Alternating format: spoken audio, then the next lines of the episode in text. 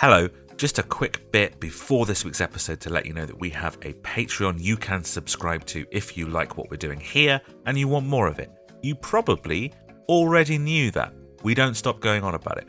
What you didn't know is that you can currently get a little free trial so you know exactly what you'd get as part of your subscription. You can head to patreon.com slash whatismusicpod or follow the link in the show notes to get your first seven days free. All you need to do is pick which tier you'd like a free trial of.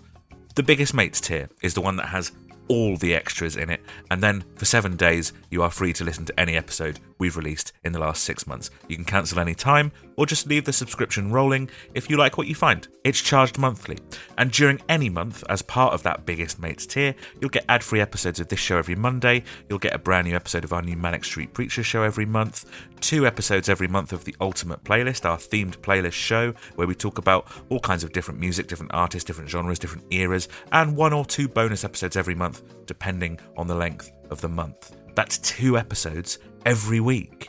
There's also other tiers to trial. One that is just the Manic Show and ad free What is Music episodes, and another that is just ad free What is Music episodes. But hey, if the first seven days are free, why not try a bit of everything? Plus, all tiers include access to the exclusive subscriber only Discord where we discuss the shows, the bands we've covered, various music topics, and loads of other stuff, including some games that the friendly community have devised themselves. So head on over to our Patreon page now to claim your free seven day trial. Go to patreon.com slash whatismusicpod or follow the link in our show notes. See you there.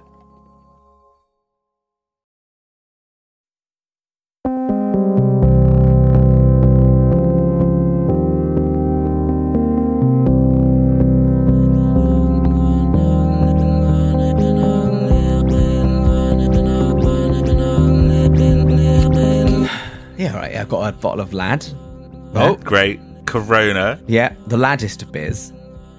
Yeah, and look, if you just. Oh, here we go. Ah, Great. I can hear a lot of hissing on your microphone, Lucas. Wait, really? Can you actually hear? Oh no, no, because of the, bo- it's the Oh, bottle. right. This is all good Fucking though. hell. This is all great. All right. Uh, I've got to do that again now then. Get, open another one. Keep going.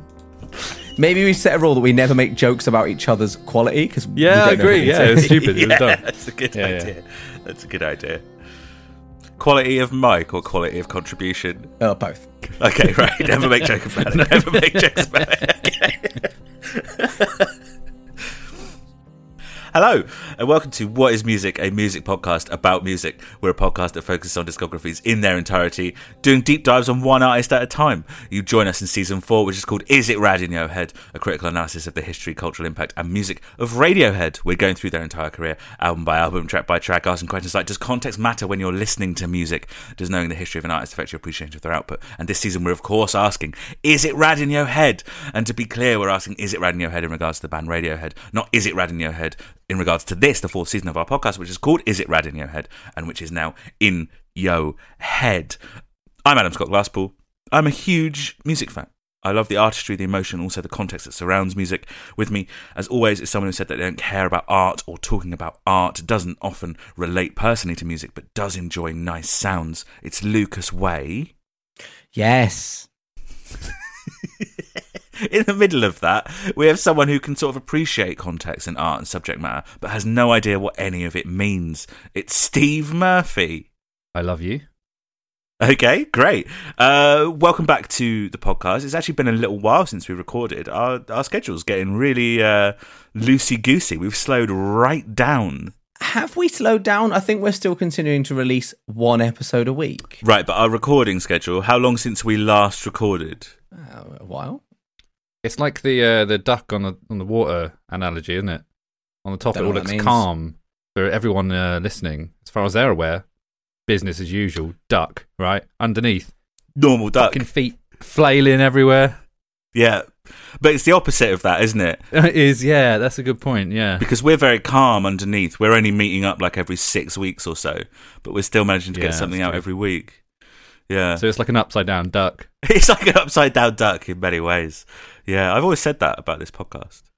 We're going through the entire discography of synth botherers Radiohead. Mm. We have reached their fourth album, Kid A, which is slightly infamous as being somewhat of a departure for the band. We're going to see if it is and work out what we think of it now by taking into account all manner of subtext, history, social context, discussion, and usually bollocks as well. And hopefully, this will shed some light on our ultimate quest, which is to work out what we think music is. Guys, what is music to you? Toast. Sounds. Toast and sounds. Excellent. Guys, I think we should preface or preface. Which one would you prefer that I use? I'd say preface, but I like preface more. I like preface more because it's the word, and Hmm. preface isn't. Well, yeah, but Would you then say that's- that gives it a little edge, doesn't it? I would it absolutely say edge. preface. It, would you wouldn't say preface, would you? Prefix. Would you say Maybe. prefix? no, instead of because that's a different word. That's a prefix. That's a different word. Yeah. What about prefab? Yeah, that's the one. Done. Okay, cool. We obviously to to preface this episode Preface. spent spent a long time talking about OK Computer Yeah. and all of the things associated uh, with the era of OK Computer, uh, and it's time to move on. But I do just briefly want to talk about OK Computer, just really quickly. Well, That's we all right, haven't- guys. we, we haven't we covered did all decide was great computer at the end of all yeah, of that. didn't that's we? true. Yeah. we did. Uh, OK Computer, right, is an album that is very important to the history of music and an album that is very important to me personally. And it's also just had a really big anniversary. Uh, it, it's 25th. And so in the lead up to recording our episodes on OK Computer, there were a lot of things from which to draw, I would I suppose you would say it's one of the most widely written about albums of all time. And so we were kind of inundated with new think pieces and documentaries and articles around the time of us preparing the OK Computer episodes. Uh, Kid A is kind of equally important to the history of music, similarly important to me personally, but it's also a much more um, enigmatic album. Uh, Secret album. yeah, for, for lots of reasons that we will explore, but lots of people have called, guys, the OK Computer episodes our best ever episodes. All downhill from here, baby. And you're welcome. But that makes them quite difficult to follow up. I, I cannot do what I did for OK Computer for every album that we cover, nor will it warrant it. It's created a weird mirror dimension in which we're kind of trying to follow up our best ever episodes about one of the greatest ever albums and that follow up is focused on the difficult follow up to the album that we covered in those episodes.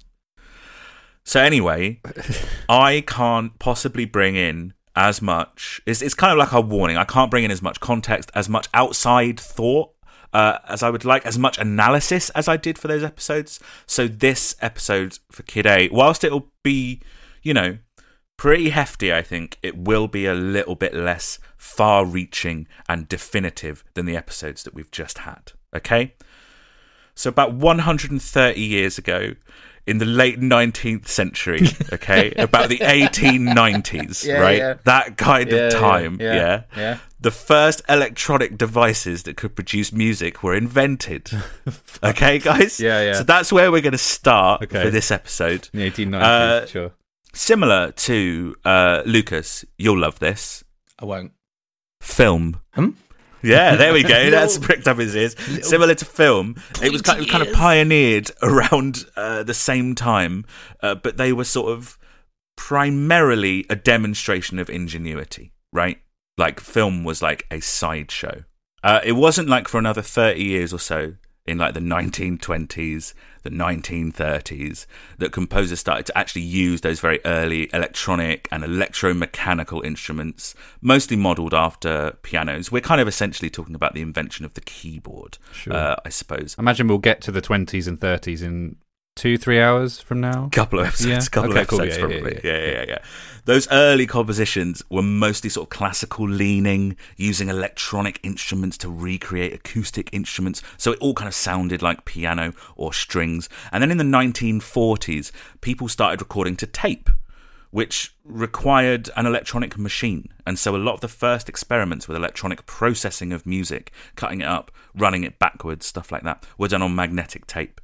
Music produced solely from electronic generators, meaning algorithmic composition, which I think Lucas would be very into, was first achieved in Germany in 1953. Oh, and then in yeah, and then in the US later that same decade. Uh, in the 1960s, that that's the first decade in which computer music was made, and it was like purely experimental. But at the same time, a huge wave of electronic instruments that were mostly made in Japan influenced the music industry. And by the 70s, electronic keyboards were pretty commonplace. Drum machines were cropping up. Computer-generated music was becoming something that actually sounded more like traditional, listenable music. Disco, krautrock, new wave, synth pop, hip hop all popularized the use of those sort of like new instruments, including things like electronic drum kits, turntables, polyphonic synthesizers. And then in the 80s, we saw the rise of electronic dance music, which coincided with kind of more widespread use of digital synthesizers. Well, like the Casio DG1 electric uh, synthesized guitar. 100%. It changed music forever, right? Of course it did. Of course it did. uh, the invention of MIDI, that was the 1980s. Uh, it would, uh, like an entirely digital interface for recording music. And it was now its own genre rather than a fusion with rock or other genres. And in the 1990s, artists started putting the experimental, the original experimental edge of electronically generated music back into it. And nowadays, obviously, electronic music is everywhere. Like the biggest pop acts are arguably electronic musicians, right? Yeah, Billy Luke used a lot of electronic instruments, doesn't she? She's one Yeah, of the biggest absolutely. artists on the planet. She is 10 foot tall. Mm-hmm. Mm-hmm. Which was Yeah. really handy when I saw her in the O2, to be fair. Well, yeah, you can. Yeah, it doesn't matter where you're sat in the crowd, you can always see her because she's just towering above. so many everything else. stamping deaths. Was she just stamping on people? She's just walking She's out the crowd. only yeah. ten foot. Like Oh, yeah. She's not like the. It's not attack of the fifty foot woman. I didn't tell you how big her feet were. huge, huge feet. anyway, my point for all of that is that it's worth bearing in mind that the time period in which this episode takes place, purely electronic music had been a popular genre for about 10, maybe 15 years. Uh, How often in these episodes are we going to hear, and guys, rock bands didn't sound like this? Well, I, it's fairly evident that rock bands didn't sound Yeah. like this. You'd be forgiven for thinking that rock bands did sound like OK Computer, but obviously no rock band sounded like Kid A Yeah. because they're no longer really a rock band. Um, but that's not very long. This episode, like, you know, 10, 15 years in the past, this episode, uh, or what will turn out to be these episodes uh, of our podcast, of course, take place primarily in the years 1999 and 2000. But just briefly, um, Creep was released in September 1992. Yeah. Do you guys remember that? What, like, Vaguely. was I don't mean like I don't mean do you remember 1992? Oh, right. I Yeah, mean, do you yeah. remember us talking about the song Creep? Oh, yeah, I remember that. Yeah. Uh, that year they played 87 shows in uh, in 1992. In 1993 they played 160 shows. In 1994 they played 64 shows. The Bends was released in 1995 and they played 171 shows and were still touring it in 1996 and that year they played 51 shows. For OK Computer in 1997, they played 82 shows, which continued into 1998. And between January and June, the first six months of 1998, they played 35 shows. Uh, those numbers don't kind of take into account playing short sets for radio sessions, TV stuff, related promo, but it is 650 shows in seven years. Uh, their OK Computer tour ended in June 1998, and between June 1998 and June 2000, so pretty much exactly two years, they played one show. Oh, Uh, they com- they completely disappeared. yeah, after seeing uh, Meeting People's Easy, fair play for dropping off for a bit. Have a little break. Have your breakdown, then you have your break. That's the Uh, same. and and then straight after that, in June 1998, the band took six months off. So Mm. no shows, no interviews, no TV, no promo at all. Um, it's it's interesting. Uh, you know, some of the discussions that we had around meeting people is easy. Um, an, an interesting thing about Radiohead, an important thing to remember about Radiohead, is they never actually wanted to be famous. I suppose they wanted to be musicians. They wanted to be in a band. They wanted to be successful, but they never wanted the limelight. They never wanted to be famous. And so at this point, now that they're very famous, they were also very exhausted, which I think we saw, uh, you know, Yeah. a couple of weeks ago in Meeting People is Easy. Yeah. Um, they just took a big step back. They did one shortened set, which was an hour long, as part of like a mixed bill in December 1998 in Paris for Amnesty International.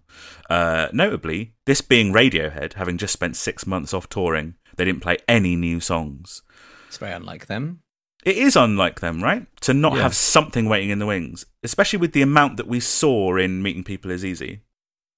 In the six months off from the band, Colin, the bassist, became the third member of Radiohead to get married uh, after Johnny and Phil had got married in the last couple Oh, of years. congratulations to Johnny and Phil. What a couple. Not to each other.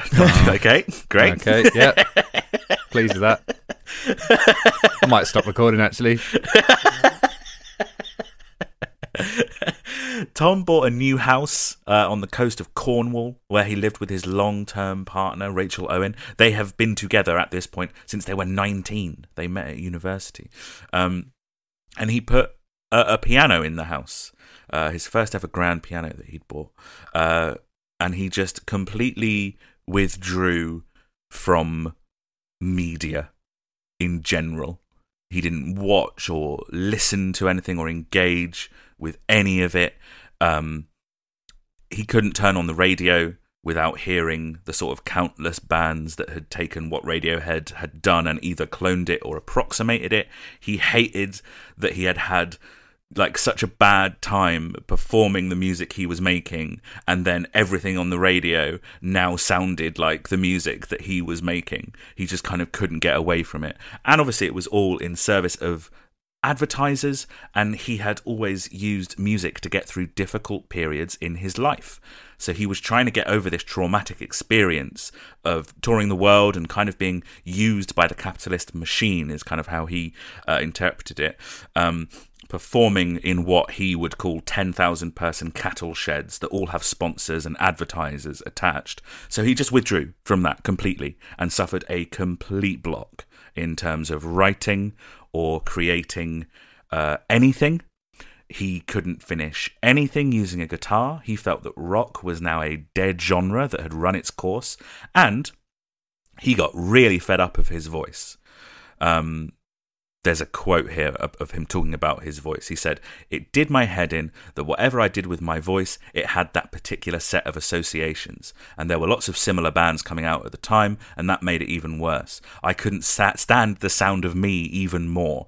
I got really into the idea, Lucas, you'll like this, of my voice being another one of the instruments rather than this precious focus thing all the time. Has Tom Yorke been reading my notes on this album? I think he has. Yes. Oh. Well, it, it's interesting that he obviously goes into this album. If this is in your notes, like it's interesting. He goes into this album with the idea of doing that, and then you've picked up on it. Um, so what he started doing, Even me. even Yeah, you, me. Even this guy. you, he started rediscovering his love of electronic music. He was very into techno at Exeter University, very specifically around this time in the late 90s. So, this is like late 1998, early 1999. He listened to every single recording that was released on the Warp label from Sheffield. I, is that a lot? It's, it might be four albums. Uh, it it was you know it's not hundreds, but also it's not two. Do you know what I mean? Like it is quite a lot, and That's, that, that could be between. yeah, that could Yeah. be four. it could be four. I'm not ruling it out. Yeah, and that's um so that's Aphex Twin, Autechre, Boards of Canada, Nightmares on Wax, Squarepusher, and they all kind of specialized, particularly in the 90s, in experimental, forward-thinking, electronic and dance music. Um, I have prepared a little clip of like a little smorgasbord Mm. of what was available on the Warp records. Okay, so I'm going to play that for you now.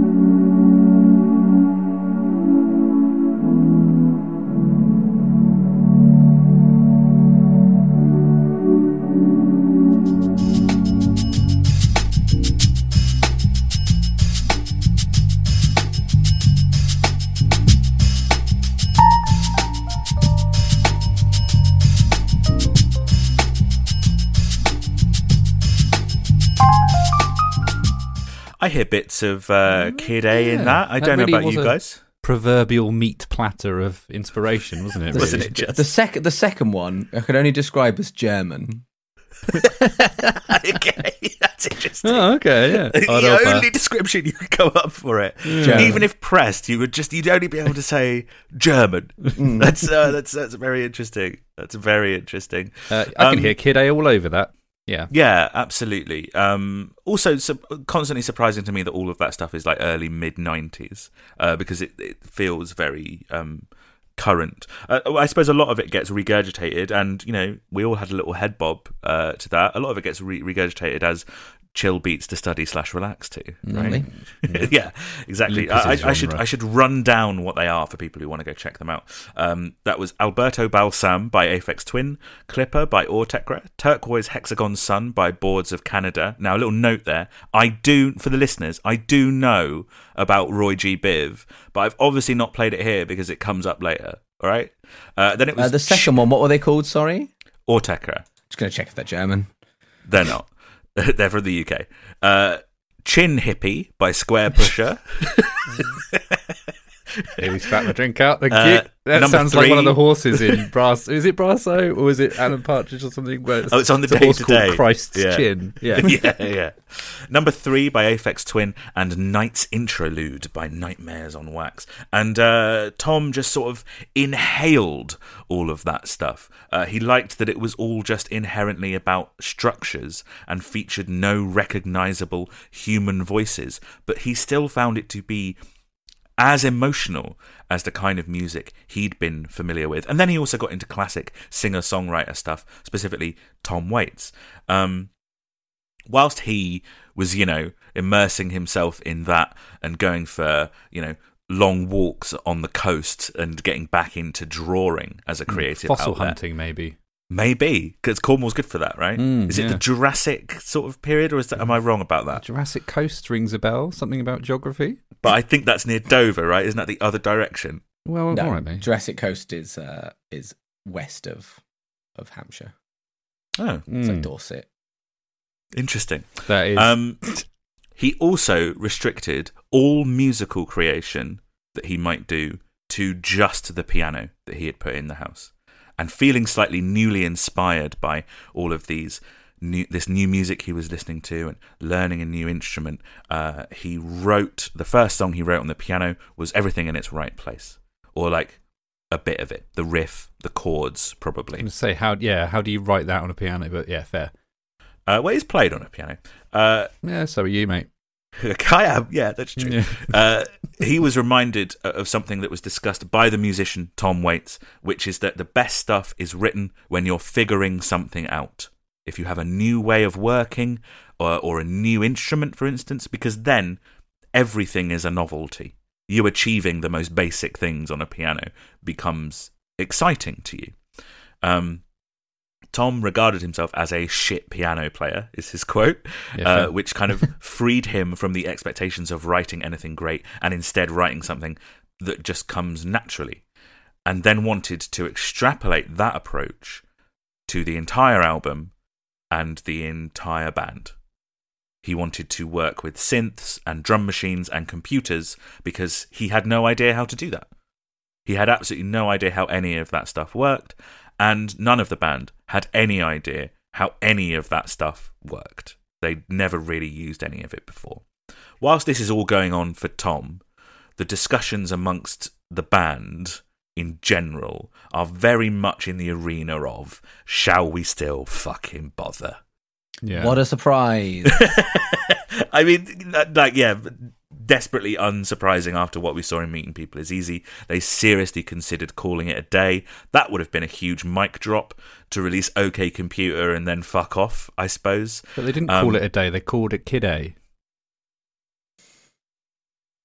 There was sort of this main schism with uh, two members of the band at uh, at either end. Tom wanted to do all the stuff that I've just said, and Ed wanted to make an album of short, melodic, rock orientated songs closer to the bends than anything else. And Tom was fed up of melody and wanted to focus Mm. on rhythm and texture. Phil, Johnny, Colin, kind of in the middle of that. Phil, understandably nervous at the suggestion of using a lot of drum machines and Yeah. programmed drums, because then what is he for, I suppose? um, what they did all agree on eventually is that they didn't want to do something that they had done before, which was compounded by the fact that there were now loads of other bands doing what Radiohead had done before. Colin said, We felt we had to change everything and we had to move on.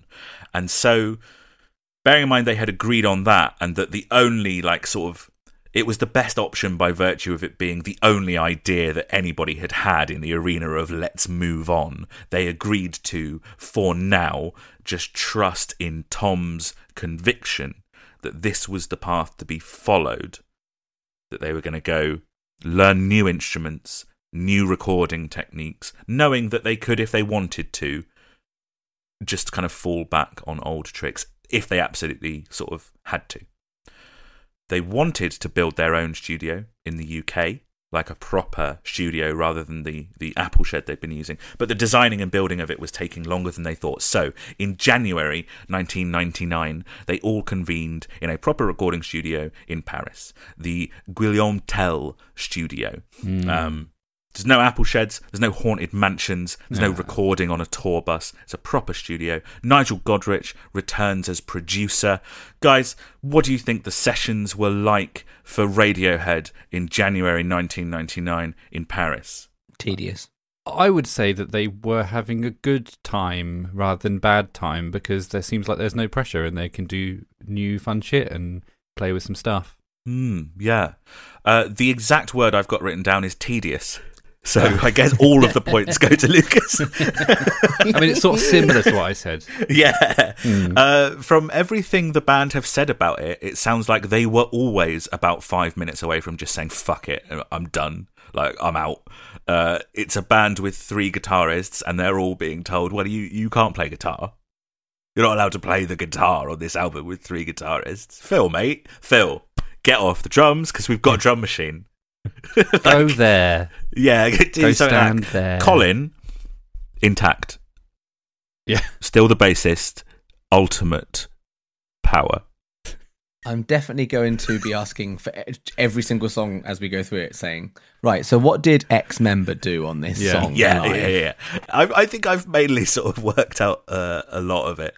Um, it is. It's important to point out that that those initial Paris sessions are exploratory. The vibe is supposed to be a bit scary and experimental, but a few of the band members were really, really struggling.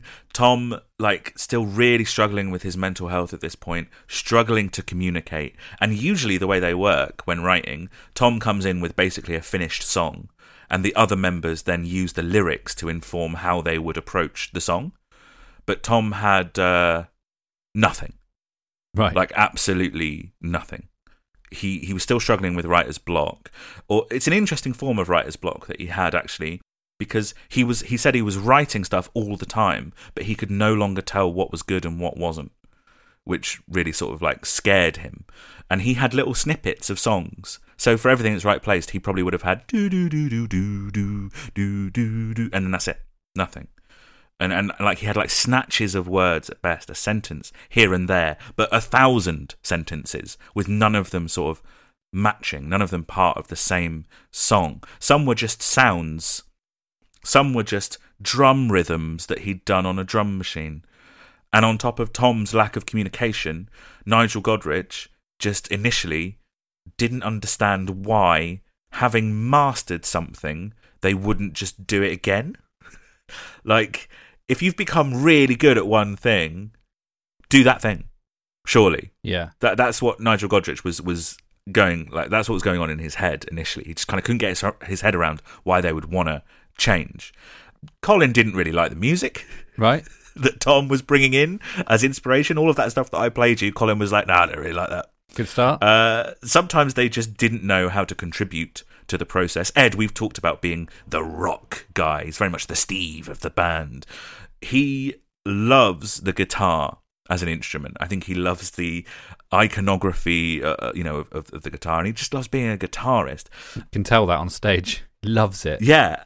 And I read a quote uh, to you guys a few episodes ago around the end of the OK Computer era, era saying how he recognized that they had totally mastered how to play together in a room. And suddenly now, with these new sessions, that wasn't appropriate. They weren't able to work out how to do that when working with this equipment. So, people, the way they ended up working is people would have an idea and then go off on their own into a little room or somewhere else in the studio to work on it, sequence it, program it, or whatever, and then bring it back to the group. Um, Ed struggled with that a lot, and at some points thought, like, you know what, you guys don't need me if you're going to be doing this. You probably don't need a guitarist. Um, Johnny, you know, you do all sorts of mad stuff, so there's a place for you in the band. Tom, you're the primary songwriter. There's no place for me here. I'm not the rhythm section. I'm a guitarist, and I'm, you know, if you guys want to continue as a four piece, then I'll quietly see myself out. Not lovely, Ed. Um, they were all using like new modular synths. I mean, do do you guys know kind of the difference between a digital synth and a, and a modular synth and analog synths and stuff like that? Yeah, yeah, yeah, yeah. So one Okay, is cool. digital, and the analog's kind of like well, it's more modular. Um, Yeah. like some would say, it's Yeah. kind of more analog. Mhm. And the, yeah, the modular ones are more analog. Yeah. Yeah, You'll No. have seen pictures of them because they look insane. Like lots of modular wires synths. plugging into sockets and knobs Exactly. and dials. But what's the? But it's still digital, isn't it? It's still doing, or is it not? It's not doing like digital. It's doing like inject a sine wave, and Yeah, exactly. that's your bass, and Yeah. then it's literally electronically tweaking further and further down a chain. Hundreds of filters to, to create a sound that you want. Yeah, exactly. Where digital, it's just like whatever. It's a computer. yeah, it's like presets, or you know, yeah, I want it to sound like a violin, or you know, yeah, whatever. So they were using modular synths. Johnny had found something called the Ondes Martenot, uh, which we've talked about a little bit before in a previous season, uh, and I'll come back to later when it comes up. Uh, and they used very early versions of software like Cubase and Pro Tools to edit things, loop things, and manipulate things, which obviously you can't do when you're a band that plays live because you need to record it, then manipulate it, and record that onto tape everyone started coming to terms with the way that these sessions would would work and then they left Paris. They were there for something like 6 weeks and they achieved I mean what would you reckon they achieved? Fuck all. Absolutely nothing. But but it's weird because you say like Tom just had snippets of lines of vocals and Mm. ideas and drum beats, and they came with fuck all. But it's mostly what the album is, isn't it? Mm, lots yeah, of yeah. bits. Like, exactly. so why did they achieve nothing? They achieved nothing. They didn't feel like they had anything that was worth working on. Um uh, uh, but you know, uh, I, I will say that along with the snippets of new stuff uh, that, that, that Tom had, they, they tried working on a few older, sort of more complete things. You know, we have our pinboard that has a lot of sort of uh, stuff on it. Um, just to recap, there's lift, Big Boots, Big Ideas, the National Anthem, Motion Picture Soundtrack, Life in a Glass House, Follow Me Around, something Lucas named as That Sounds Like Radiohead, uh, True Love Waits, and How to Disappear Completely and Never Be Found. And a black and white zoomed in photo of Adam on the toilet through the window. That's on the pinboard as well. It might come up later, And I don't know who took it or when. Wait, but we, it might come up. There's Yeah. a big red string pointing to something else. So in in those like initial para sessions, they at least attempted a few of those. Uh, like they definitely worked on how to disappear completely and never be found. Uh, when they finished a version of that song, Tom said, "That sounds great, but it sounds like old Radiohead." So at the beginning of March, they moved to Copenhagen uh, to Medley Studios. I'm really going to up my game on Way you pronounce pronunciation. things. Yeah, I, Yeah, I think yeah, you should. yeah. Just just go really, really like confidently with it. Even Yeah, if it's yeah, exactly. Totally wrong. Yeah. Kippenhugen. Uh, they spent two weeks in uh, Chippenhagen and achieved what they considered to also be basically nothing as well. Uh, well. They came away from Paris and Copenhagen with 50 reels of tape, which is about 12 and a half hours of music, with none of it actually being a finished song from start to finish. Uh, it contained basic ideas and tracking for four of the songs that would eventually come to fruition. And so at this point, falling slightly back to the OK Computer recording sessions, they hired an old mansion called Batsford Park in Gloucestershire to live and record in, starting in April 1999. They agreed if they couldn't come out of the Batsford Park sessions with an album that they considered worth releasing, they were done. When they got there, Tom wrote song titles on the dry erase board in the studio. They were all in sort of various states of development, from sort of like figured out but not quite recorded correctly to it's just a fragment that we need to work on. And there were 50 titles. Mm. Wow. Almost immediately, they take a week off. Yep. because, as Phil said it, the shouting got louder. Right. Okay. I thought you meant after like drawing on a whiteboard. That was a bit. Everyone just went, oh, no, fuck Let's have a week off. I'm knackered. People stopped talking to each other. Uh, there were lots of arguments. The crux of the arguments were centered around should we even be a band? What are we doing here? And also general personality clashes. Guys, there's a lot of ego uh, being in a band. Uh, and there were lots of conversations about having to swallow that ego and it being okay that maybe one member of the band maybe isn't uh, on a certain song or they ha- they had to learn new ways to contribute to a song that wasn't like you know playing something on it. Uh, again like these arguments reached a point where like the previous should we continue argument where they agreed that they should at least do something different. At this point they agreed that it had taken them 15 years to get to this point where they had no deadline no interference from the record label who just sort of trusted them to get on with it and they could do whatever they want. So they should just stick with it at the very least like stick with it just a little bit longer. And of course i imagine there's an incredible pressure of following up. OK Computer. Mm. right? Yeah. The record label left them alone, saying they weren't in a rush. They undoubtedly would have preferred OK Computer too, uh, but the band would have felt pressure to do something different. Everything comes with like an inherent pressure behind it. In June, so after a couple of months, uh, they leave the mansion and they have a little break. Phil and his wife have their first child. Uh, Tom and Johnny play as a little duo at the Tibetan Freedom concert, where they where they debut one new song uh, which is tentatively titled "Nothing to Fear." So we'll stick that on the on the pinboard as well. Tom also attended the G8 summit as part of a demonstration to get first world countries to drop the debt of third world countries. Bono and other entertainers were there, but they were all diverted and moved by German military police, and it kind of further radicalized Tom Yorke's political views, which started coming through in a few of the bits that he would write around this time. And by July 1999, their new studio is ready, and they feel that they have enough promising material that they move everything there and start another recording session. And it's there that Ed starts his online studio diary, uh, sort of sporadically updated with messages and stories from the recording process, all posted onto the Radiohead website. There's loads of updates. And just to put, you know, I've been talking sort of quite nebulously about this because we're you know, nothing happens to the band other than the fact that they're recording stuff. Um, so just to put into some kind of context where we're at right now, the diary starts on July 22nd, 1999. They've been working on this album for six months already. Ed's diary mentions the end of recording being a few days away in April 2000. So that is a year and four months. Mm. Ed's diary mentions them preparing a demo of How to Disappear Completely in December 1999. He says things in his entries from like September 1999, like, we've been working on this song for nine months now, and stuff like that. um, it's a, it was a long and difficult process, and instead of finishing all these ideas, Tom would just kept bringing in new fragments of ideas. Nobody could finish anything. Um, the agreement at the beginning of the sessions in their new studio was that they were tearing everything up and starting again. So anything that they had achieved in the previous six months, gone. They were starting again now, focusing on getting basic arrangements for songs that were closest to being finished. And by September 1999, they'd made really good progress on songs called Optimistic, Knives Out, You and Whose Army, Life in a Glass House, Follow Me Around, Up on the Ladder, Cuttooth, Say the Word, and something called Burn the Witch. And what? now only Huh? one of those only one of those songs that I've just listed appears on Kid A. Yeah. Optimistic. Indeed. Yes. In December 1999, about a year after starting, they had completed six songs.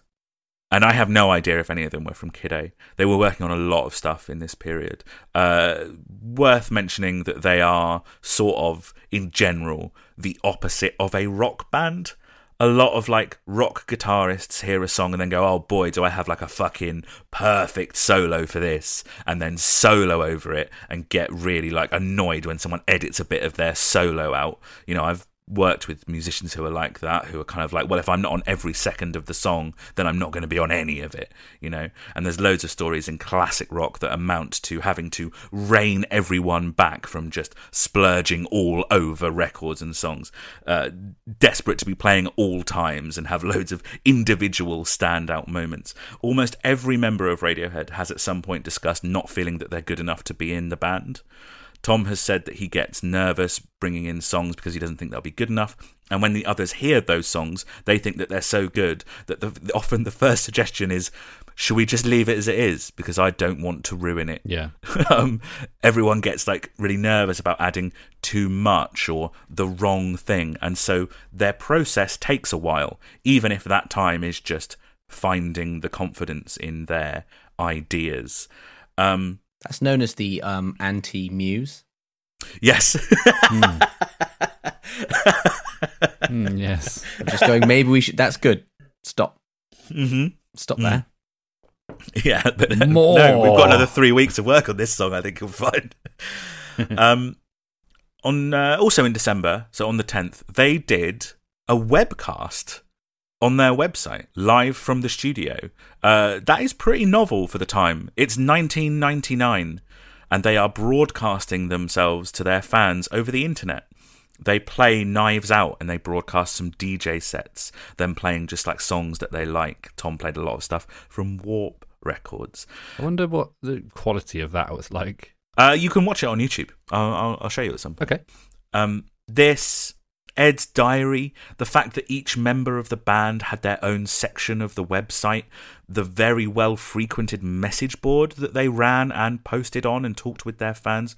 This is all much more internet based stuff than any other band was doing at around this time. I think it's going to Um, be big. That internet. Yeah, I, I think that's what they were thinking. They were like, Yeah. "Hey, this internet, I reckon, I reckon this has got something." Yeah, is- it isn't good. Is it, Have you to be seen that insane uh, clip Bowie. of David Bowie talking Yeah. about the internet? Yeah, incredible. Yeah, In 1923, I think he talks about it. Wow, that's Yeah. mad. Incredible, incredible. Facts. 1923. Yeah. Yeah, Yeah. wow.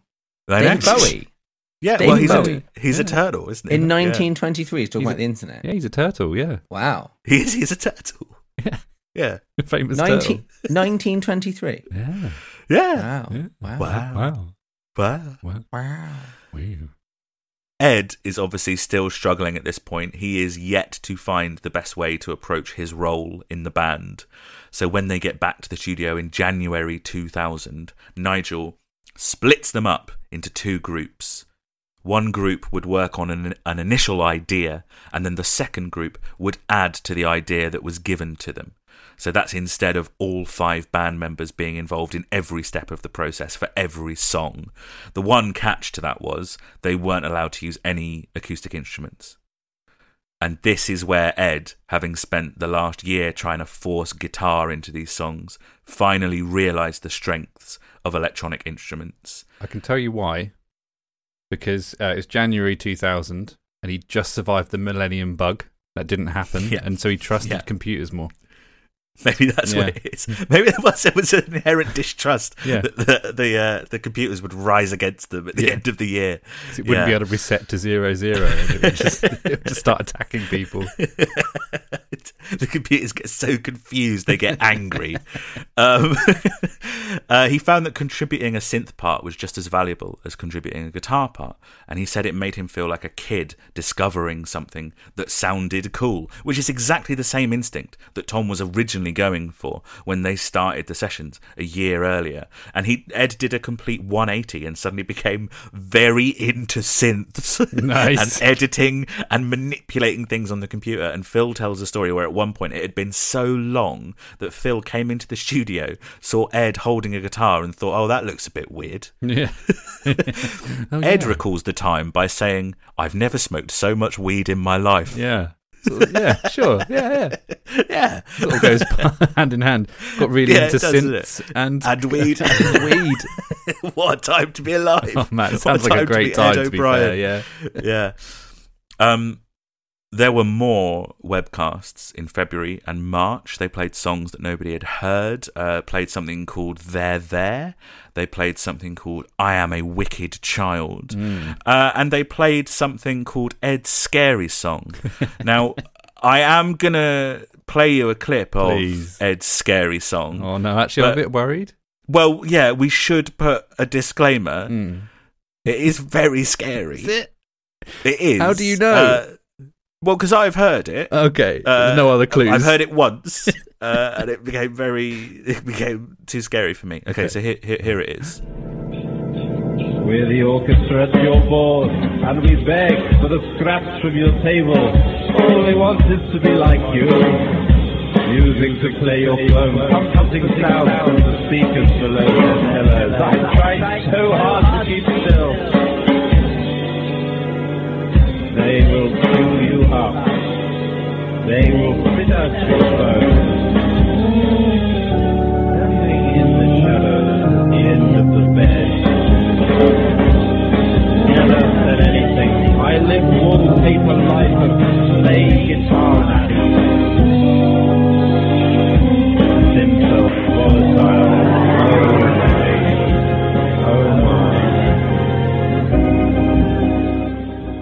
Absolutely terrifying. I bet fans, bet Radiohead fans listening to that shitting themselves about the next album. Not That because is- it's scary, but because whoa, it's wank. that was very Well, scary. Well, because it's scary, actually. I reckon. yeah. Were you reckon? scared, Lucas? I was. I, was, uh, I saw you take your headphones off at one point. I Yeah. can't speak. I can't yeah, even speak. It's it was catatonic. horrible. I bit It's my horrible. fingernails like this. God, yeah, him talking about we are the orchestra at the ball and uh, standing in the shadows at the end of your bed and stuff like that. Absolutely terrifying. Wait a terrifying. Uh, it seemed to be a case that once they got into it, they were really into it. It just took a year to get there. Johnny said that it was a difficult process to get going, but once they were up and running, it started going too well and we couldn't stop. So in December 1999, they'd completed six songs, and four months later, in April 2000, they had 24 finished songs. So, Efficient. what do you do with all of that stuff? Then you got the luxury, the luxury of picking from it, right? Exactly. They considered a double album. They considered a series of shorter things, like splitting it up into EPs and releasing them sporadically. But eventually they did land on the idea of one single disc album that, that we have and is called Kid A. In secret, they had further plans, but nobody outside of the band was sort of privy to them just yet. The sequencing of that one album, what would go on, in which order, caused a fresh round of arguments that also nearly resulted in them ditching the album altogether and breaking up. Um, they very specifically did not put quote unquote the best songs from the sessions on Kid A. They put the ones that fit together the most successfully or sort of originated from this one place, this one idea, maybe. Um, it was mixed by Nigel and mastered by Chris Blair at Abbey Road Studios. And we talked to Dave Eringer about the recording of the ultra vivid Lament, the Manic Street Preachers' 14th studio album, which from start to finish took six weeks. Uh, OK Computer took eight months. Kid A and its associated sessions took 18 months. Yeah. it's a year and six months. And spoiler alert, guys, that is not even their longest recording time. Isn't even They their beat final they form. beat that. They beat that eventually. What a mode to be in for 18 months as well. Yeah, yeah, yeah, yeah. It must have been very intense. Um, also, we're in like May or June 2000 at this point, which is about three, four months before the album comes out. They haven't done an interview. They haven't performed on TV. They haven't done anything. The public has not heard from them except through Ed's diaries and, and the webcasts. They delivered this insanely influential, popular, landscape changing album, blah, blah, blah, uh, in OK Computer, and then they just disappeared. And there was a lot of speculation about the album that was going to follow OK Computer, and the silence just added to the hype. So much so that journalists for just normal newspapers like The Times were tasked with going to Oxford to see if they could figure out what Radiohead were doing and what was taking so long. They would camp outside their houses and stuff That is Um, intense. because of the camping. Because of the aspect. camping aspect. Yeah. How many nights? they- How many nights did you spend there, Adam? Uh, how many nights did I spend As a there? 10-year-old. Planned planned for three, but the weather got a bit bad on the third night, so Yeah. I just did the two. Yeah. I hadn't heard of Radiohead yet, But uh, Yeah. and I was uh, ten years old, but I just knew that there was something important happening in Oxford. yeah, Uh, all of the journalists and everything, it turns out they would have to just wait for Radiohead to come to them. And when it came to promoting and selling the album, the band obviously wanted to avoid the issues that they had had around OK Computer with those very intense, long, repetitive interviews. They had also become very disenchanted with the music industry and its various machinations, and they also had absolutely no interest in being famous, so it was decided for Kid A they would do the absolute minimum in terms of traditional promotional duties. They did a handful of interviews before the album came out, two big ones, one for the US market with Spin magazine and one for the UK with Q magazine. They didn't do any photo shoots. They instead provided their own photos to those two specific publications. For Q magazine, they were portrait photos that had been photoshopped to make them look a bit like inhuman, like a bit alien. They changed the shape of their faces and made their eyes look kind of weird. They were definitely having a lot of fun with it. And the photos also came with a sixth person who nobody recognized that's so good. and turned out to be a composite of all of the Radiohead members to make a fake person. Are we about to be introduced to a character that I don't understand? Not yet. No, no, no, no, not yet. This is the like the the beginnings of them starting to do fuckery like that. Q magazine thought they were taking the piss initially. Oh, really? yeah, but then saw the anti-marketing angle behind it and had a little bit of fun of their own with it. So rather than just print the photos in the magazine, they put those photos on billboards and on digital tube advert screens and projected them onto the Houses of Parliament and then photographed that kind of saying that they were turning Radiohead back into the product that they were trying to avoid being. Nice. And Radiohead loved that. They loved that people were engaging with the game in interesting ways rather than just doing the standard sort of you do an interview, then we review the album, and here's your photo shoot sort of stuff. For Spin in the US, the photos they sent were of each individual band member holding little signs that listed everything they'd like to change about their appearance, and then the photos were photoshopped to take all of that into account. And they look like glossy American celebrities. They did things like remove bags from Colin's eyes, changed Ed's teeth, they gave Phil hair, and they made it so that both of Tom's eyes matched. Uh, and those were the only photos that they sent. Um, it's, it's an interesting little comment on photoshopping and how you can change reality with it. Like in the year 2000, that's pretty interesting. They're you know kind of ahead of their time in, in a lot of ways. Uh, another way that they were ahead of their time was their use of the internet to promote Kid A. The landscape of the music industry was changing pretty rapidly, even by the year 2000. And guys, we'll have some actual personal experience with this. Um, albums were never really leaked, uh, even as recently as the 90s. As a phenomenon, it's only about 20 years old. Journalists would get advanced copies, um, and radio stations would get promo singles. And yeah, they might be like passed around or taped or whatever. I was going to say, wouldn't they get taped? Yeah, but in, in terms of such a wide scale, like using the internet to leak an album started happening in 1999, and that's with the launch of Napster, which is a, a peer-to-peer file sharing software service. Now, I think we are all too young to have used Napster, Yeah. right? I think we all used its younger brother, though. Yes, Kazaa, exactly. So LimeWire, Kazaa and LimeWire are kind of like share. BearShare. I remember that. Yeah. I, I do have a very specific memory of being in uh, drama in secondary school um, around this time, and my drama teacher Mr. O'Brien. wanted to play a song. Yeah, Mr. O'Brien. Hello, Mr. O'Brien. Um, Ed? no, Mike. Uh, Hmm. we, we don't we don't really have time in this episode, but at one point I should talk about how important that man is in my life. But um, yeah, um, I remember him being very excited because he was like, "Oh my god, I just I wanted to play this song for a performance," and I went online and I could just find it, and it was free. It's this thing called Napster. That was the first time I'd heard of Napster. He couldn't believe that that was a thing, and I remember thinking like, "Well, that doesn't sound real."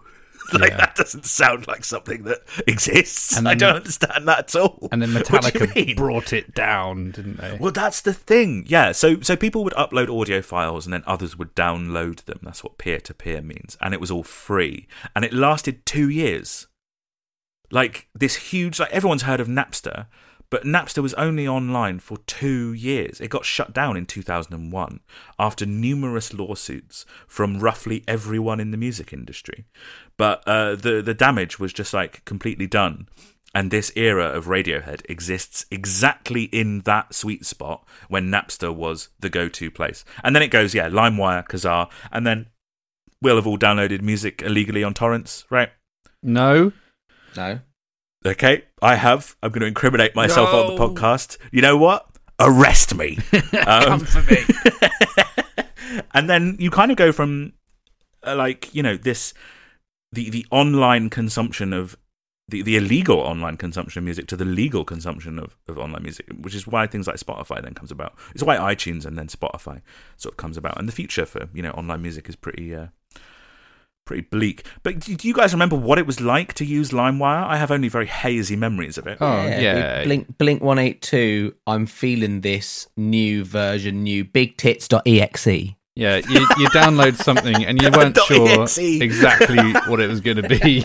And then you Uh, double click it, trusting it, and then virus. some reason any any kind of uh, cover if you wanted a punk cover of something it said it was by mxpx doesn't matter who fucking did it yeah weird weird what does that mean? What's what's MXPX? it's a band it's a punk band but um yeah for some Okay. it would always just say that There is, of course, infamously around this exact time, a new Radiohead recording gets released onto Napster, and it's unintended by Muse.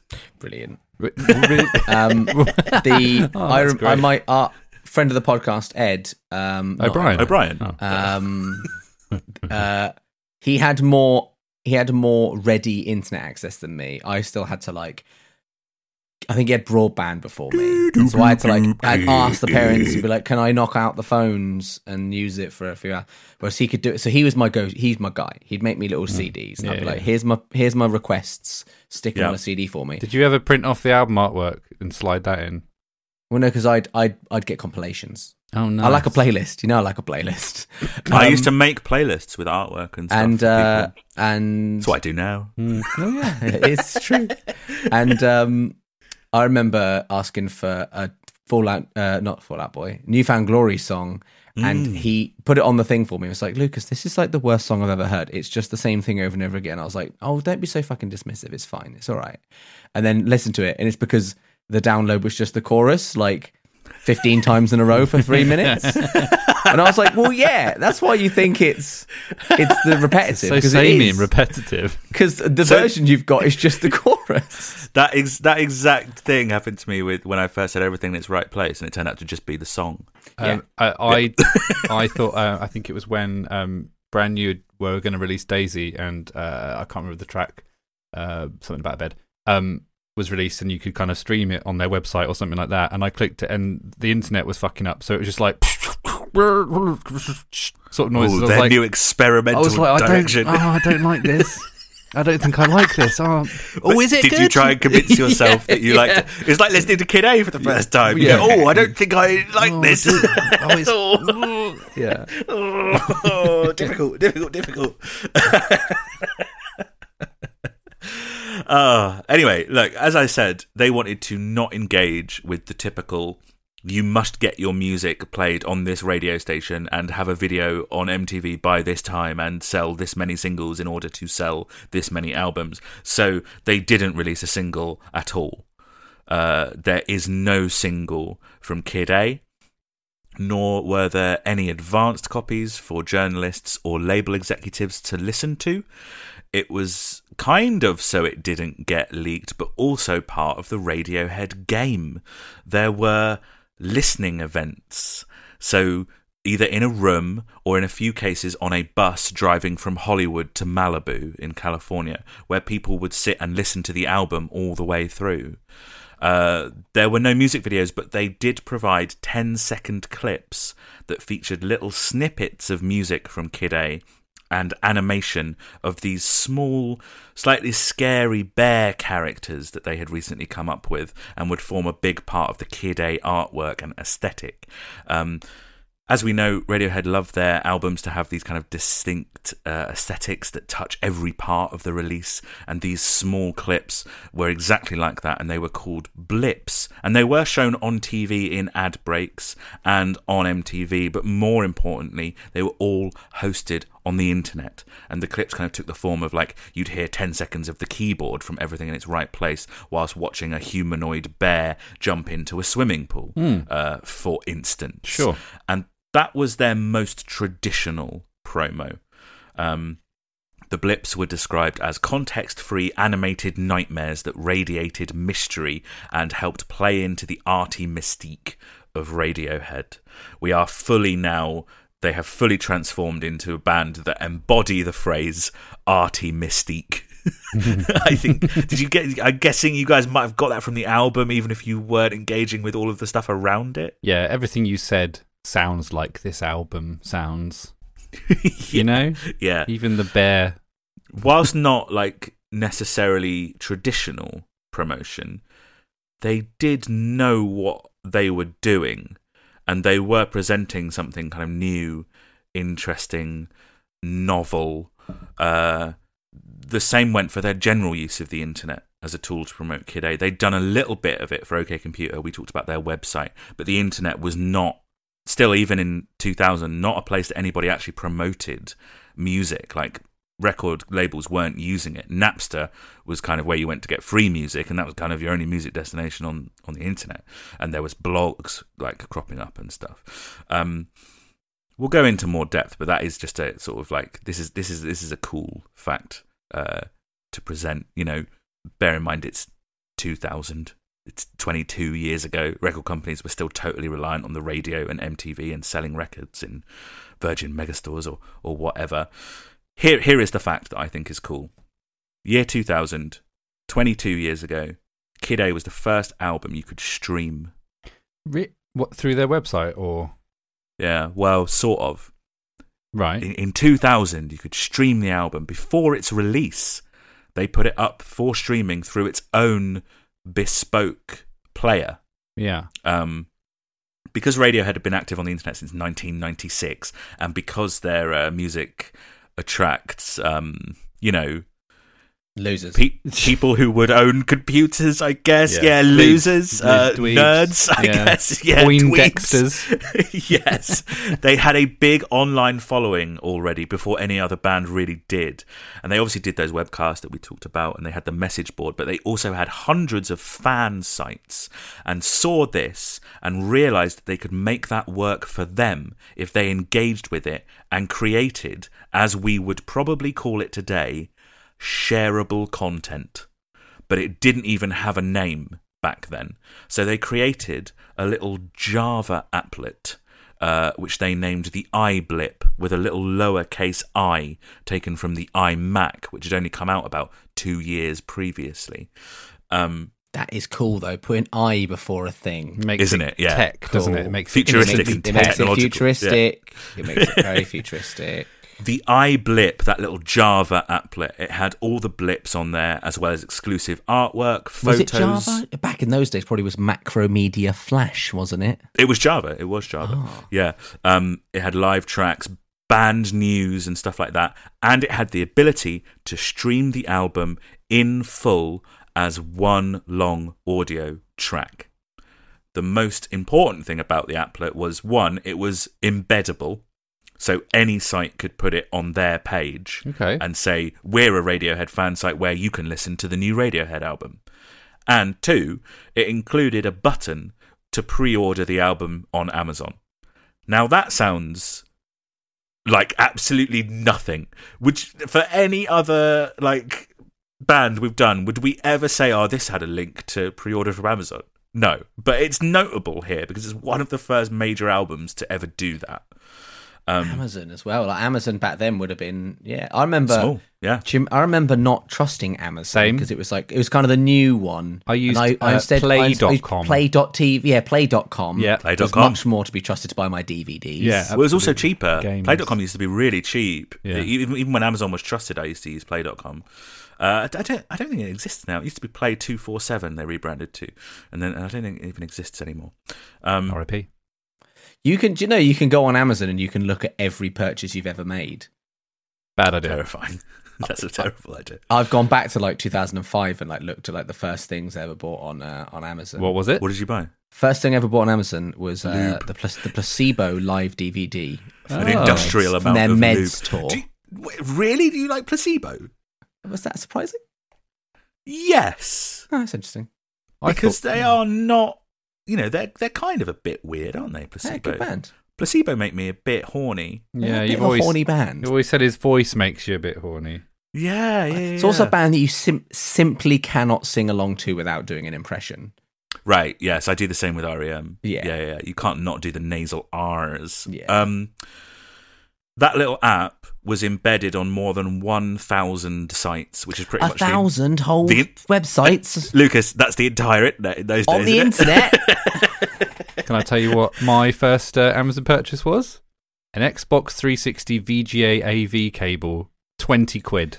wow, lovely. I remember that. I remember that cable well. and it was streamed more than 400,000 times. And that was three weeks before the album was due to come out. In many ways, they kind of leaked their own album. Um, and of course, it appeared instantly on file sharing sites and Napster, but that was great for the band because it just meant that more people heard it. And they had already figured out in the year 2000 that it was just important to get people to listen to it. And if they really liked it, they would actually buy it. yeah. Uh, Tom said that Napster encourages enthusiasm for music in a way that the music industry has long forgotten how to do. I do specifically remember being like, oh, what are these musicians annoyed about Napster for? That's just greedy. And I remember thinking, let us download it for free, and being annoyed at Metallica, thinking they were like dweebs. Um, for like, They are dweebs, though, aren't they? how dare they want like money for their product? They are fucking dweebs. But now, you know, that set up a chain reaction where now nobody gets paid for any music Yeah. that's released on Yeah, the yeah. internet. You know, Yeah. so you know maybe they maybe Metallica were right. why should you, Yeah, that's a good point. That's a good point. uh, Uh, guys? Um, I lied. My first purchase on Amazon wasn't the Meds CD. An industrial barrel-sized vat of lube. Um, no, when that you was said six plus months, six months later. I thought you were going to say I bought a placenta, not placebo. uh, it was actually an ATMT Storm 20 gigabyte MP3 player. Lovely. Oh, 20 whole How much? gigabytes. 20 gigabytes. How much that cost you? 100, 115 pounds 88 pence. What year? Oh, 2006, 6th Nice. of January Lovely 2006. stuff. Christmas money. Christmas Yeah. Oh, money Oh, yeah, obviously yeah, went yeah. on that. And then I bought myself the Meds CD DVD. And then not long later, actually, only in June, I bought the same the same MP3 player Oh, because I lost it. Oh, oh, devastating, That is- devastating. Um, Kid A, the way that it was promoted, it kind of became a litmus test and proof that the internet was selling records. Huge spoilers, but this album, despite being available for free on the internet for weeks before it came out, went to number one straight away in both the UK and the US. It was their first number one album in the United States. OK Computer only reached 21, and there was no single, no radio play, no music video on MTV. It was almost purely innovative internet based promotion. Regardless of what we end up thinking about the album itself, it's important to note that this was kind of the canary in the coal mine for using the internet as a way to sell or distribute music. And as we just said, for better and for worse, I reckon. Um, whilst all of this was being cooked up and, you know, led out onto the internet, they were also rehearsing how to play these songs live. This whole album is backwards for Radiohead. Usually they would write and rehearse the songs, perfect them, record them, meaning they were just kind of ready to be played live as soon as they'd figured out how to record them. And these were all recorded in little bits, and then they had to work out how to play them live as a band of five people. Ed said, you couldn't do Kid A live and be true to the record. You have to do it like an art installation. When we played live, we put the human element back into the songs. Uh, Phil said that they found new life in the songs. And in June 2000, before anyone had seen any of the blips or heard any of the album at all, before any of the promotion started, they embarked upon what they would call a Mediterranean tour. They uh, played in France, Italy, Spain, Greece, a couple of dates in Germany, which is not part of the Mediterranean, and they only played in very old advertising free venues. So they played in old Roman amphitheatres and theatres that were hundreds of years old, and they were much smaller than the arenas that they'd been playing previously. So they sold out ex- extravagantly quickly. About half of their set was new songs that nobody had heard. Radiohead fans seemed to be very much enjoying the new material, and because of the new things like Napster and file sharing, uh, things would happen like they'd play in Barcelona, and the next day the whole show was being shared as perfectly separated MP3s. So everybody was hearing these recordings of new Radiohead songs being performed live, which just sort of compounded the hype around this long awaited fourth album. Colin talks about them playing the songs for the first time ever on the first night of the tour, and then at the end of the tour in Israel three weeks later, the audience knew all the words and were singing along, and the band loved it, and the fans loved it. In in amongst that, they did one UK date because legendary musician and huge Radiohead influence, and it turns out fan of Radiohead, Scott Walker, asked them to perform at his curation of the Meltdown Festival in London. UK journalists attended that show because it would have been their first chance to get to hear all this new Radiohead material, and they all seemed confused. The big takeaway from a lot of the reviews of those shows is we don't know what this is really. Well, yeah, it's, uh, uh, uh, and um, Full of energy, full of energy.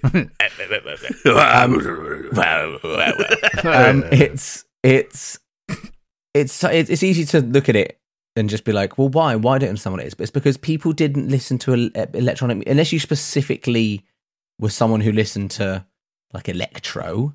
Mm, You've not heard stuff like this before, really. That's true. I'm doing a That's big why nod people- of my head. Yes, That's why people were like, "What is this?" Whereas now we just be like, "Oh, they've gone elec they've gone Yeah. electronics." If like Mumford and Sons, Steve's Which they favorite did, band, let's say, uh, just released a, re- you wouldn't be like, "What is it?" You'd just be like, "Oh, they've done that." You wouldn't be like confused as to like what they'd done because Yeah, you've heard yeah. it before. Well, Did yeah. they- oh, also, did they?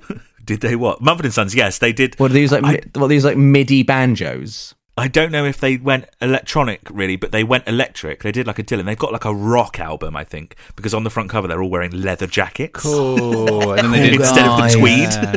then they did dubstep. Did they? Yeah, no. Yeah. Oh, that's a shame. Um, something just to pick out of, of, of what I've just said there is, is the phrase advertising free. Um, a lot of the band had read the book No Logo by Naomi Klein when it came out earlier in, in 2000. It tackles the subject of consumerism, the human cost behind it, and how these large companies that we see advertised everywhere exploited human beings and sort of broke their human rights. Uh, I've read it, I have a copy on my shelf. It's a deeply interesting, slightly harrowing book. So Radiohead were determined to not add to that cycle when they toured in terms of having advertisers and sponsors. They also wanted to create their own space with superior sound equipment in order to get across what they were doing with the new stuff when you compare it to what was available in standard venues. So in September 2000, when they set out on their UK and European tour, they kind of built their own venue Cool. They didn't go to traditional venues, and instead their tour took in parks, fields, and other open spaces, and they brought with them their own large tent. Um, it held 10,000 people, and in order to cut down on sort of like their emissions as well, they would do two to four nights in each location rather than touring it constantly. It was their own sponsor free space with this great sound system and they billed the tour like it was a Victorian freak show because they were in like this big circus style big tent I love it. and the posters were in like a Victorian style that said notice to the public Radiohead under a big top a genuine freak show 150,000 volts of electricity mobiles chirping unsurpassed novelties uh, and then uh, at the bottom it just says fear stalks the land um, They're so scary. they are scary. On the tour, the set lists again were about half and half old and new songs, sometimes slightly in favour of new, and the tour started around four weeks before the album was released. In fact, only four dates of the entire 21 date tour take place after the album had actually come out. However, of course, the album had actually been streaming and live files had been shared, so fans knew the songs. And also, when I say new songs were being played, I don't mean songs from Kid A. Th- th- these were songs. These songs were from the entirety of the the sessions that they had just wrapped up. So it included songs like "Dollars and Cents," "Knives Out," "I Might Be Wrong," and uh, "Nothing to Fear," which had now been renamed to "Egyptian Song." Um, and then towards the end of their UK and European tour, Kid A is released on October the 2nd, 2000. It's 10 tracks and 50 minutes long. It's produced and mixed by Nigel Godrich and Radiohead. It's mastered by Chris Blair at Abbey Road Studios. And the artwork is by Stanley Donwood, as always, and someone who's never worked with Radiohead before, someone called Tchock. Spelt T C H O C K. Is it Tom? Is it Tom? Tchock. Now, who would that? Tom- who would It's that Tom. be? It's Tom Yorke. He's Shock. probably. Well, Tchock. We know it's Stanley Tom Donwood and Colin. Tchock. It, it's, yeah, O it's stands for No, it's Tom. Yeah, it's Oliver. it's just Tom. It's just Tom. Tom. It's just Tom. Yeah. Just Tom. What, wasn't he Count Chocula before? What was he? What, what was he? At, at- at some point, at some point, Tchock becomes uh, Doctor Tchock. Okay, sure. He, at some point, he earns a a PhD, PhD, in yeah. whatever it is that he does. Um, but he has previously been known as uh, the White Chocolate Farm. That's You're it, right. yeah. Yes. Not Count Chocula. No, not Count Chocula. No. He was, in fact, a uh, cereal mascot from the United States of America. Mm. Um, let's talk about the artwork. Since we're talking about the artwork, similar to the artwork for OK Computer, uh, the artwork for Kid A was created alongside the album. So there's a year and a half's worth of artwork for it. Um, and Tom had an even more active role uh, this time. Talk to me about, at the very least, you'll have seen the front cover. Load of mountains, in it, and fucking volcanoes. And Don't remember it. Mm. Say it again. Just drag it up now. Yeah. I reckon. You've- yeah. You've got to be Kid A. Oh yeah, some mountains. Yeah, I should have put in some rules at the beginning of this Mm. episode. Yeah, you didn't know, did you? So, mm.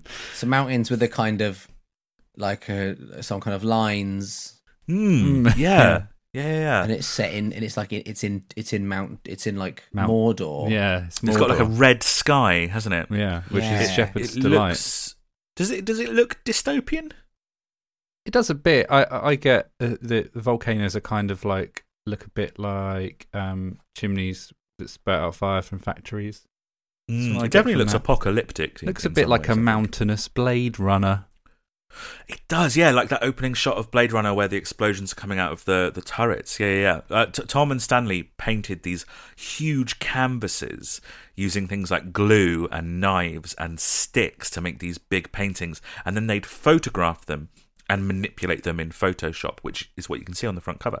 Um, they made lots of images like that. They're kind of eerie digital landscapes or digital interpretations of natural scenes.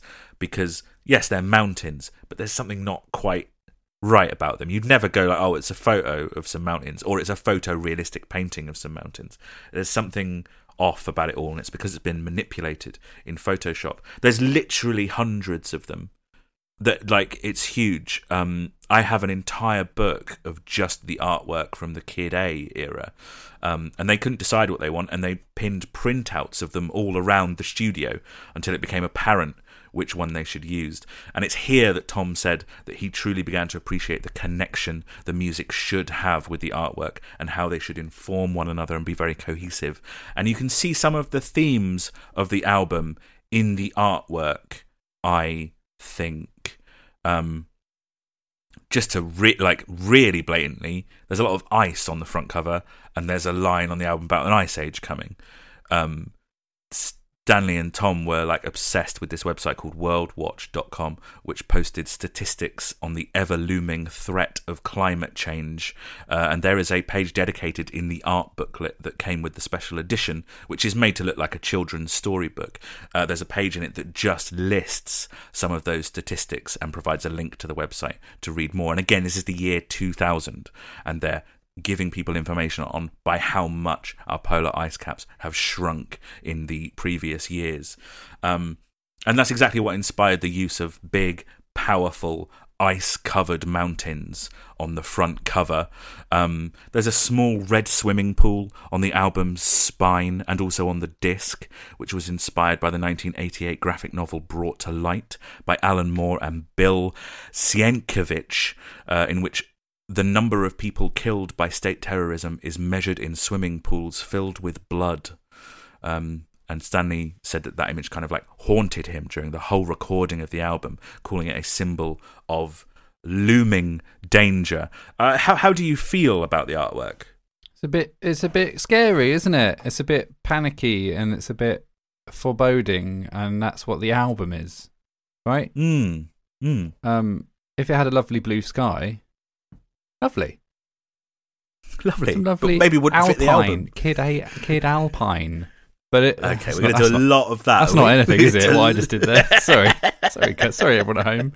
Uh, I mean, I mean, you can't really take the piss out of Steve for doing it because Radiohead themselves literally did it, where they did Kid Amnesiac. No, it's not Kid Amnesiac. It's Kid Amnesia. Amnesia. They don't even finish the full album title. gave up.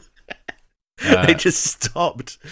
Yeah, it really fits. What do you think, Lucas? Just no real opinion. Yeah, really. There's some mountains in it. It says Kid at the top. Just some doesn't mount- it? it's Yeah. just some mountains in it. The sky happens to be red.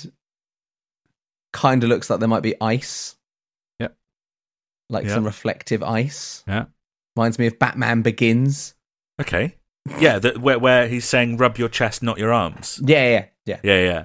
Liam Neeson deeply wants Christian Bale to rub his chest for Yeah. him while they're all alone Mm. on the ice covered lake. Rub your chest. Weird. Yeah. yeah, yeah, yeah, yeah. Um, in the standard edition of the Kid A CD, there are two artwork booklets. One of them is hidden.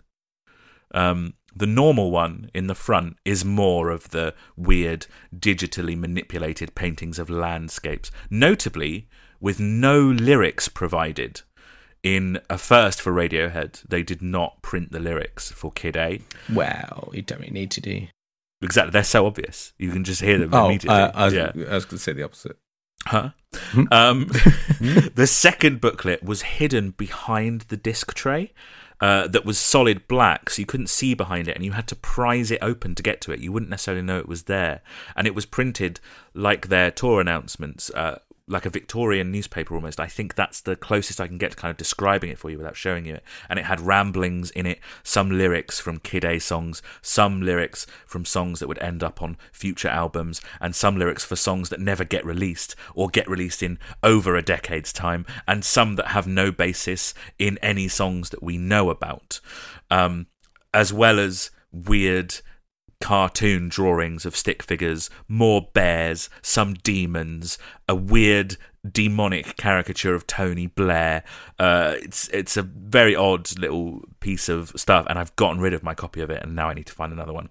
Um, it's also obviously where the bear logo comes into play, and I know that you've both seen the bear logo at some point. Of course. Uh, yeah, because um, we we we ripped it off for the for our We artwork. did, we did, And but that- that can't that- have been your first uh, experience with the Radiohead logo, Well, I'll tell you something, Adam. It is. was it? Really?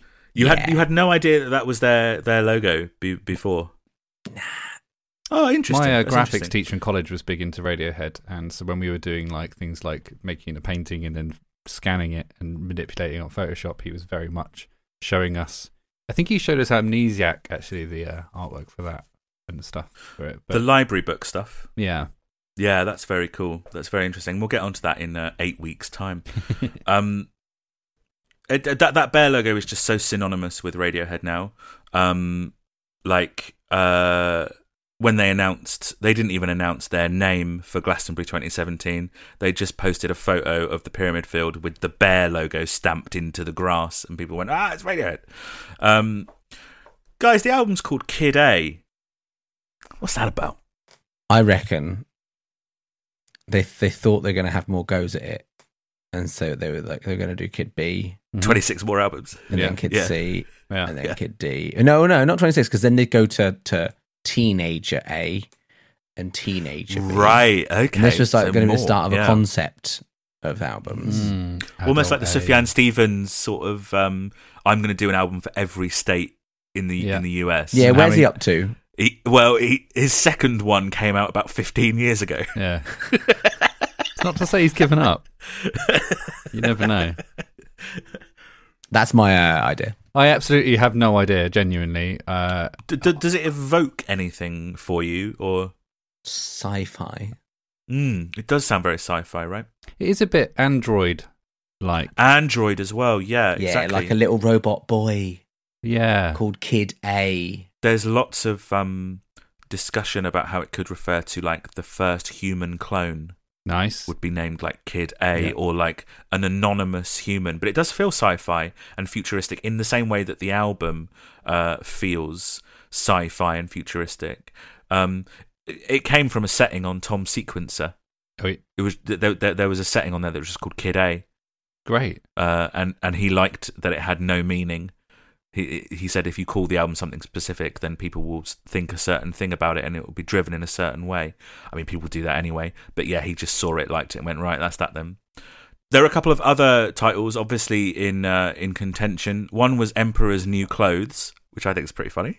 Yeah. Wait, but that but it's called Emperor's New Groove. Yeah. Right? Yeah. Okay. Yeah, okay. Sure. Very ahead of their time. That yeah. Mm. that uh, movie Huh? wouldn't have come out for a while. Mm. And he doesn't he does wear different clothes. He wears like a poncho Mhm. because Yeah. it's kind of all that can fit when you're a, a llama. Yeah. There's also that meme that goes around about how this album predicted the release of the animated movie with Sid the Sloth in it. Fuck sake. Ice Age coming. I've got that joke in my notes. Ice Adam. Age coming. Yeah, very Yeah. prescient. Yeah. Yeah, yeah. And Yeah, it's yeah. like at about it's about a year and a half before Ice Age comes out. I've written a Yeah. whole bit about it.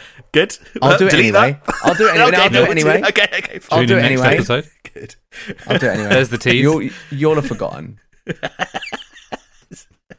Uh, the, one of the other titles uh, considered for this album was The Greatest Driving Music in the World Ever, Volume 3. Yeah, good. That's very I like good. that. Yeah. That's that good. would have been great. That's very good.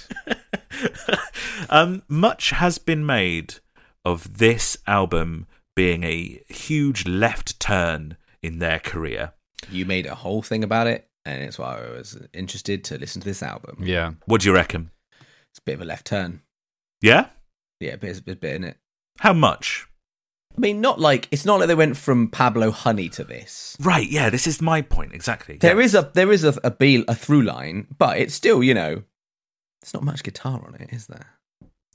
there's not much recognizable guitar on it. Mm, Yeah, yeah, I think that's that's We- probably the way you put it. Steve, were you were you like?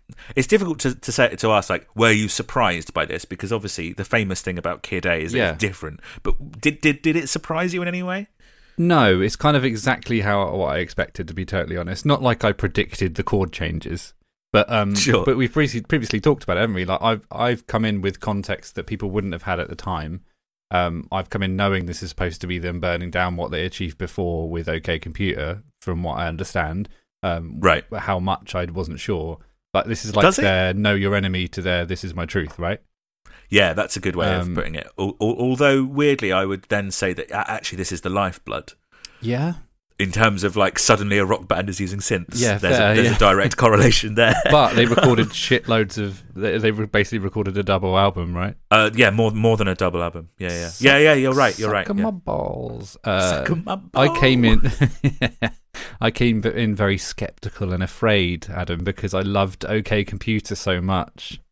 And you knew that this album was quote unquote difficult, right? Yeah, And I think that the left turn of it, this is my big take, I think it's overstated, but I also think that it's understated. Yeah? mm, yeah, sure, absolutely. I think all of the surface level stuff is overstated, and all of the behind the scenes inner workings of the album stuff is understated. In this progression from OK Computer, if you were paying lots of attention to OK Computer, it's not that surprising, this progression, I don't think. All of the atmosphere, the experimental touches, the bringing in of technology is all there on OK Computer. I think maybe people weren't expecting them to go like all in on those aspects of it, right? Like if you took out all of the experimental touches, the electronic bits of OK Computer, all of the atmosphere, then you're kind of you've got Kid A in your hand if you if you kind of do that.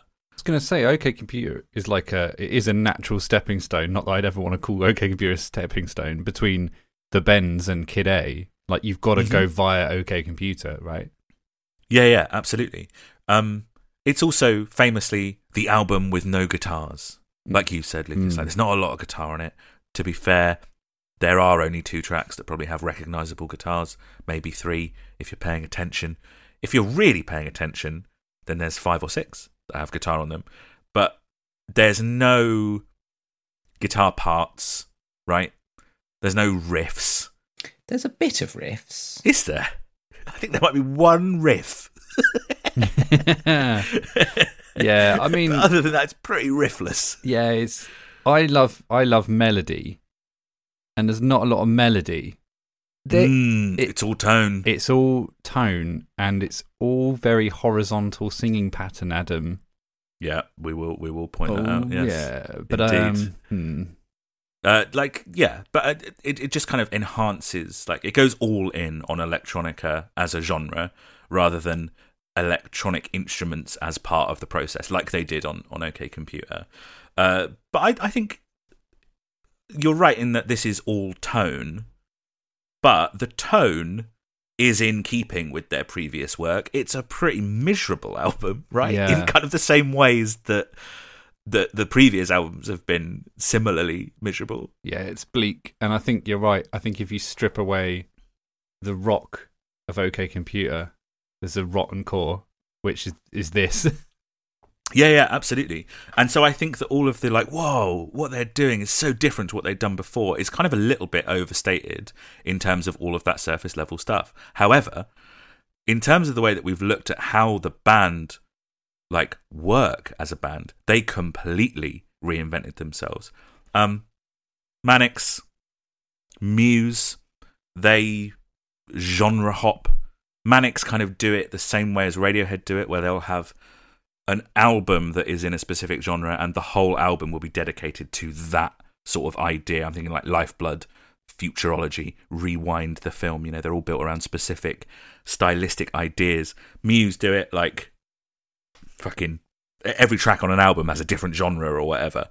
But neither of them, Manics nor Muse, neither of them reinvent the way that they work. At at their core, you know, even if it's got a synth on it or it's got a distorted riff on it, a Muse song still kind of sounds a bit like a Muse song. And Radiohead had been recording in a certain way, all playing in the same room, having rehearsed songs a lot. They'd been writing in a certain way, waiting for Tom to come in with basically a full song and then augmenting it as a band.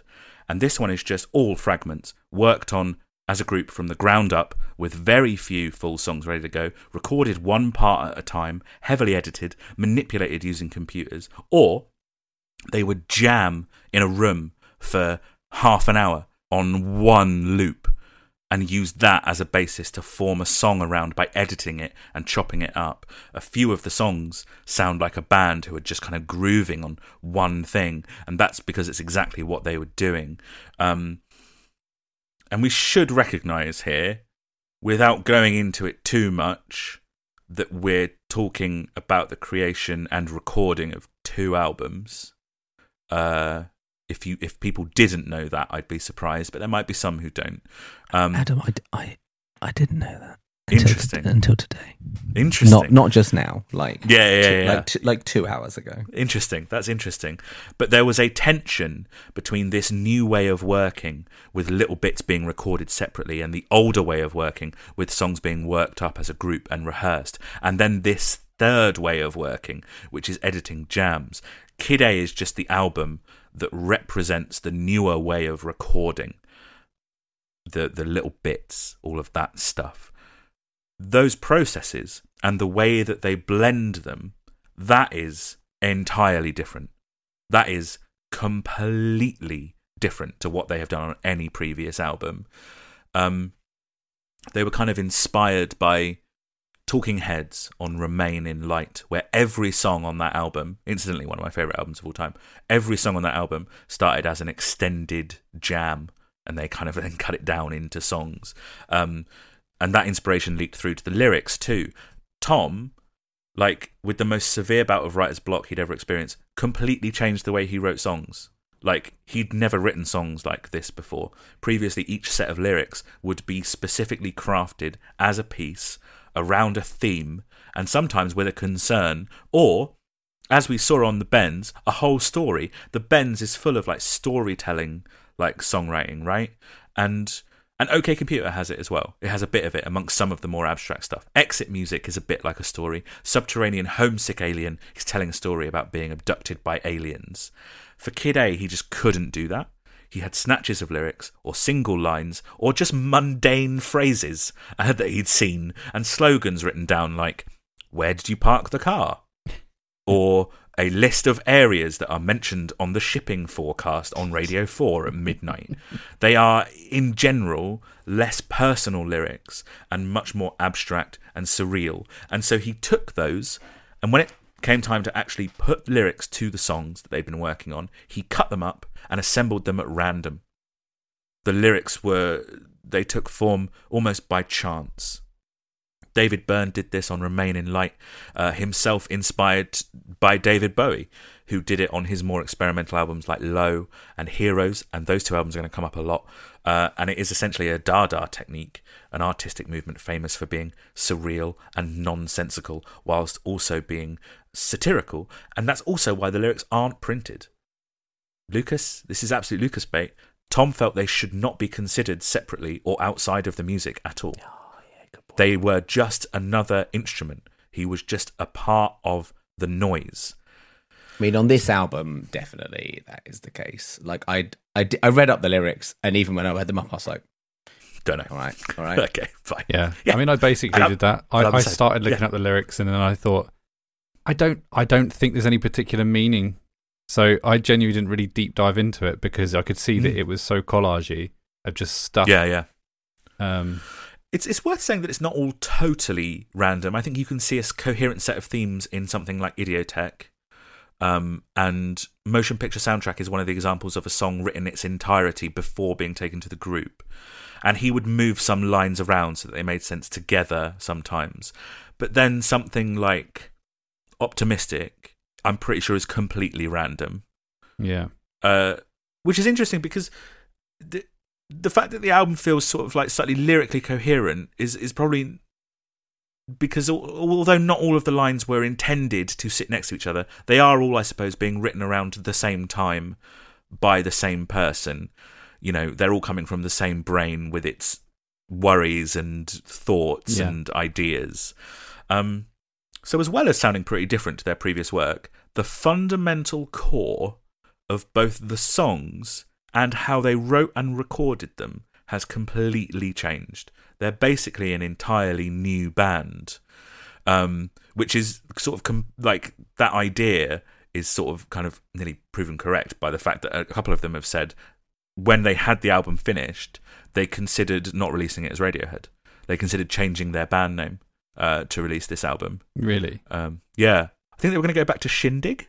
No. No, they weren't going to go back to Shindig. imagine they, imagine if they released this as Shindig. Look, everyone, shut up. Well, we did, but we didn't even get to the album. Look, I don't care. Shut up.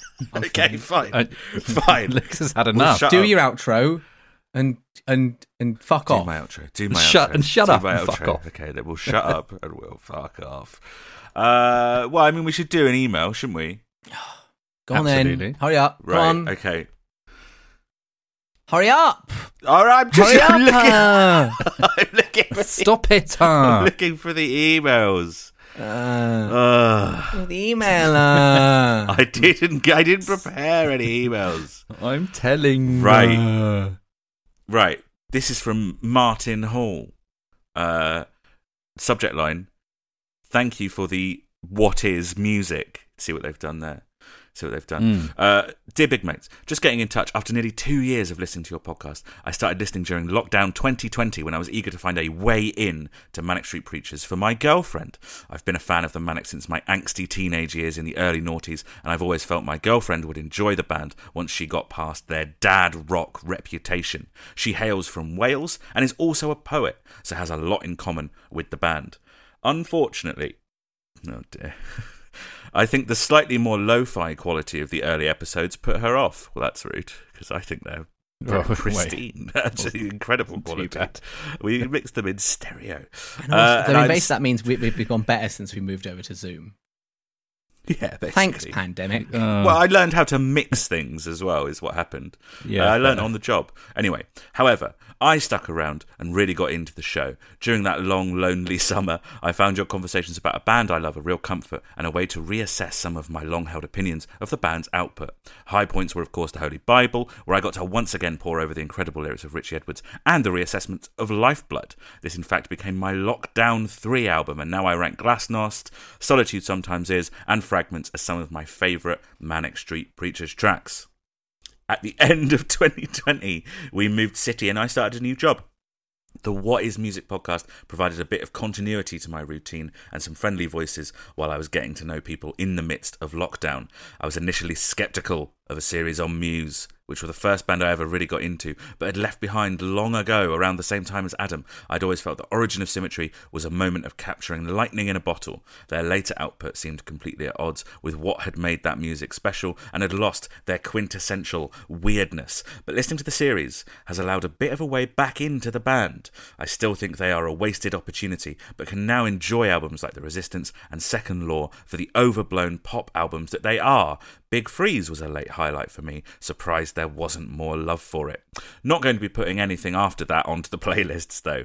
So please keep doing what you're doing. I think you should do a series on Scott Walker as the context to his story is really fascinating and his musical evolution will really lead to some great discussions. Lucas's thoughts on Bish Bosh would really be something. Best wishes, Martin. Thank you, Martin. Scott Walker. I'm not that familiar with Scott Walker either. Are you guys familiar with Scott Walker? He wrote Creep, right? Sure. Yeah. yeah, The Scott Walker song. sure. I I don't think I've ever heard those two words put in that order before. Scott Walker. What, Scott and Yeah. Walker? Yes, you have. I mean, we've mentioned him a bunch of times on the podcast. Yeah. No, never, ne- ne- ne- never. Okay. Fine. See the panic in my eyes there when I thought I've got this name wrong. well, that brings us to the end of another episode. Thank you very much, listeners, for listening. Thank you, Steve and Lucas, for joining. Our next episode, we're gonna. I promise, we are gonna get to the album Kid A. So come and join us for that. Lucas has got big plans. He reckons we we might get to Kid A, but we might not. So I don't know what Lucas is going to do next week. Um, before you join us next week, come and let us know what you think of what we talked about. All that sort of context that surrounds Kid A and the recording sessions. You can do that by finding us on Twitter at What Is Music Pod, Instagram at What Is Music Pod, TikTok at What Is Music. And if you'd like to send in something a little bit longer and maybe have us read it out in the same way that Martin just did, email us whatismusicpod at gmail.com and we also have a couple of ways you can support us other than listening if you'd like to. One is to buy our merchandise and if you go to whatismusicpod.redbubble.com you'll find some stupid designs of one shot major one. And if you'd like to chuck us a few quid because you don't want the merchandise you can go to coffee.com which is ko-fi.com slash what is music all donations very gratefully received and go towards our running costs. That about does it. Thank you very much for listening. B- before you go please don't leave me high don't, Don't leave, leave me. me. Bye. Bye. Big pause. Bye. Oh.